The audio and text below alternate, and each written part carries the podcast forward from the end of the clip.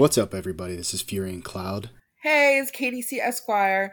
And welcome to the second episode of Game of Zeros, the podcast. Don't forget to check out gameofzeros.com if you're not already there. We appreciate you all tuning in. In this episode, we got some boycott news, talk about the Spire, a little bit about the Return to the Wasteland event. We're going to talk about the deck from the Lost Souls of Camelot, so this event. And we got some player news that we want to share. Before we do all that, I did want to talk about the contest and all the comments that everybody was nice enough to uh, include. And I really appreciate that because I shared those with KTC as well. The reason why I threw the Spire in today was because uh, there was a couple people still talking about that. First things first, congratulations to Kaiser Soze. Who's Kaiser Soze? He was from Gravitas Duo. He was the winner of the giveaway. He was really cool about it. I was hoping he'd get lucky and get some good stuff. He managed to get 890 gems, 25,000 in gold, 40 pink dust, and he didn't remember how much mana, but uh, that just means that obviously it wasn't a whole lot to cheer about. So he didn't get what I was hoping for. Aww.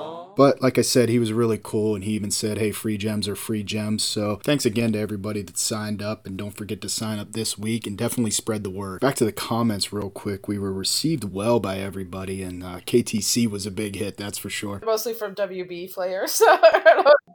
kissing ass, but no, but seriously, uh, a lot of good feedback from everybody. I even got some good constructive criticism. I wanted to note that because I'm I'm gonna take that seriously. There was a couple of people that weren't keen on the swearing at the end, and that was from the Hellboy trailer. Uh, I don't know if everybody got that. All those clips were from the Hellboy trailer. Threw it in there only because it it was funny. Like I thought it was funny, but they did mention younger people possibly tuning into this, which actually is 100% correct. Very good feedback. Those players have a great point, so I appreciate that. Um, it's just that if I do find something that's funny or if I swear for effect, I can uh, click explicit and make sure that this episode is marked as explicit. Uh, now, granted, there's certain things that run with that that I learned, but uh, it was good feedback to have, and that's the type of stuff that I need. So, if there is something that we are doing that you think we can improve on, or that maybe for example, in this regard, I, I, I want to hear that. So I actually added on the website uh, just a quick contact form and then just write a message. And it can be anything, uh, even if you want to just say hi. Appreciate everybody's help with that. We got a lot of great information on that, and we uh, we take it seriously, and we're going to use it. So now, real quick, just an update on the boycott. So what we've heard back from the developers is nothing at all. So I don't have an update about the boycott. Keep in mind that what we've heard rumors is that there's going to be an update to the game coming soon, but so far, all only indication of that is that they're updating the first two tier jackpot rune crates. Not clear what that means though, because all that they've indicated is that it didn't meet their expectations. Since no one actually knows what the jackpot rune crates were to date, it doesn't really clear to us what their expectations were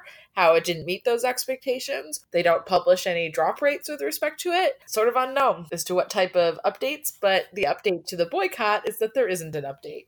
Well, there it is. The update is that there is no update, which is unfortunate, but I'm not really surprised personally. Um, I think it says a lot about Network in that they didn't even reply to it or even acknowledge it, other than those videos where they just mention it, but that's whatever. Anyway, if any of you have any information, though, definitely let us know so we can update everybody and uh, we'll do our best to get that out there as quickly as possible. So, now to talk about the Spire. I know in the beginning, a lot of people were struggling with the Spire, getting stuck on certain levels, and it was just because lack of cards, lack of relics, things like that. So, I reached out to MTM. He is the guy that uh, puts together all those spreadsheets. Now, if you don't know what those spreadsheets are, that's totally fine. If you go to the website, I actually have links to the original spreadsheets one is for the Spire, the other one that's on there is his huge player database. So, what I did is I did consolidate his original spreadsheet a little bit. For right now, I only have pages for the Decrepit, Granite, Sky, and Heavenly One spires. I also included each floor on the specific spire,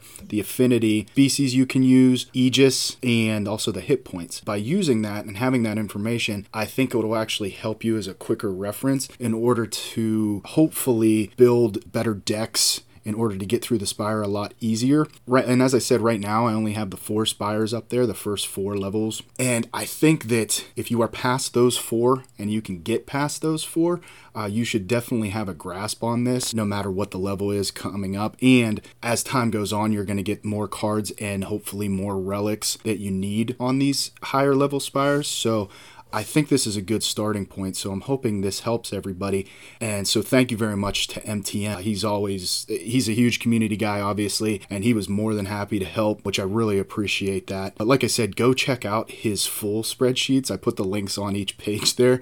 Um, there's a lot of great information on there. It's just there's just so much of it. What I also did is I contacted T Bone. He's the guy that does a bunch of great YouTube videos uh, about the game. He'll do stuff about events, about decks, all kind of stuff on there. So I also included his YouTube channel. And if you haven't checked that out, please go and do so. But what I included on the pages was some videos he did about the first, I think it was 15 levels of the Spire. And I'm hoping having those combined with sort of the cheat sheet from MTM's original Spire sheets, that this will actually help give a quick guide and some quick tips on how to build decks, take advantage of relics and things like that, just to make it a little bit easier. So I hope it helps out. All of this is at gameofzeros.com, and please contact us and let us know what you think.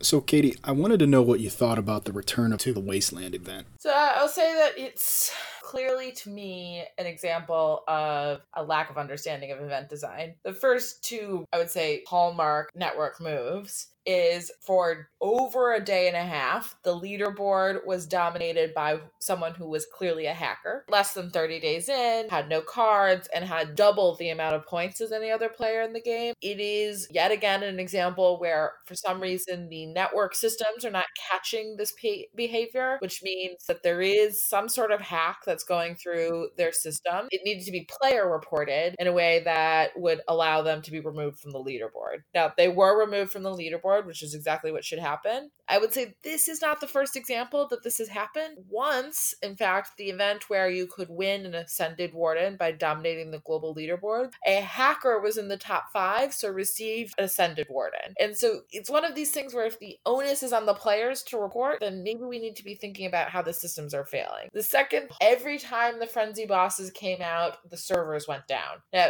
they went down for a short period of time, but obviously the Frenzy bosses means that there's increased activity in the game. They've created created a system where they're encouraging more people to be online at certain times of the day. They need to have servers that can handle that load. And if they don't, there is some consequence to it. For example, if you were doing your GVG attack during the time of frenzy bosses, the servers would go down and your attack would crash. Not a huge deal in the scope of things, but the reality is, is if you've devoted you know, a long time to practicing or that you've been playing the GVG attack for a while, having that just randomly ruin your attack can be an extremely frustrating experience and something that players have no control over. So, either way, that was frustrating to me. I would say that in terms of the overall event, it was for us a, a little bit of a bizarre event because it was a boycott event, but at the same time, the event deck was extremely fast and potentially overpowered. The issue I have with the deck is that it is likely not to see a lot of continued value in the sense that the reason why it's getting such large hits is because the second amplified hit that takes into account a double application of the type bonus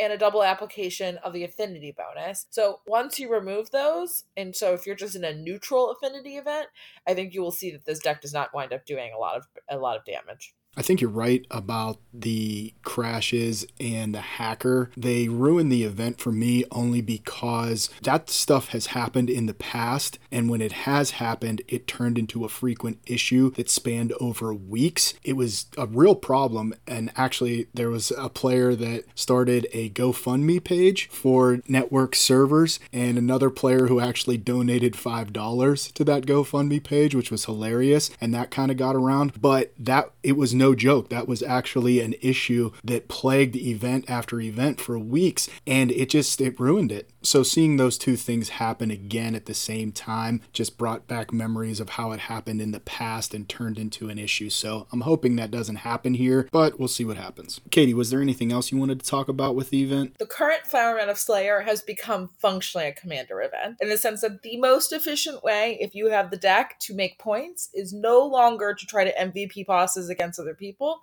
It is to play ultimate bosses where only you can attack it, which is by definition the commander event. So, unless they adjust the points somehow or make it more difficult for you to get the summons for the ultimate bosses, it is currently a commander event. I definitely agree with that.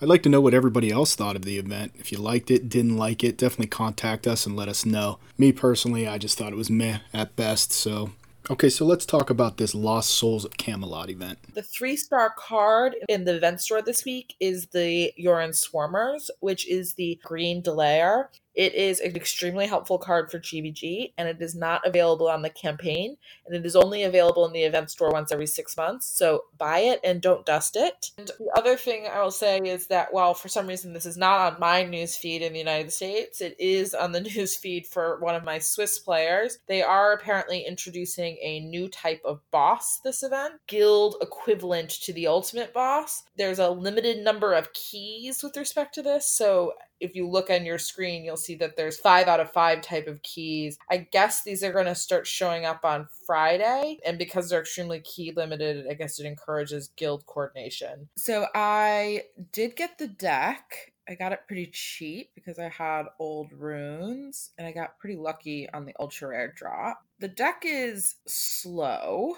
One of the benefits of it is that these stacks of Grail constantly heal you. So I don't know whether the deck has any value for mixing and matching, but if you can get the deck cheaply, it probably is good for the event. I wouldn't imagine this would be a deck that I would want to play extensively because the deck is, as I said, pretty slow it is at least six turns. But it is hitting really hard for the event, and my cards aren't leveled. I also think the free card itself looks pretty interesting, even though, yes, it is slow, but those stacks of Grail at the end, it spawns Power Gem 3s, I believe, so we'll see what happens with that. I think we wanted to quickly do a shout out to one of our longtime friends who is sadly quitting the game, Chili Dog the Bed Hog, who one of my favorite parts about Chili is that Chili always only levels all of his cards to level 69 to the point that he asked the developers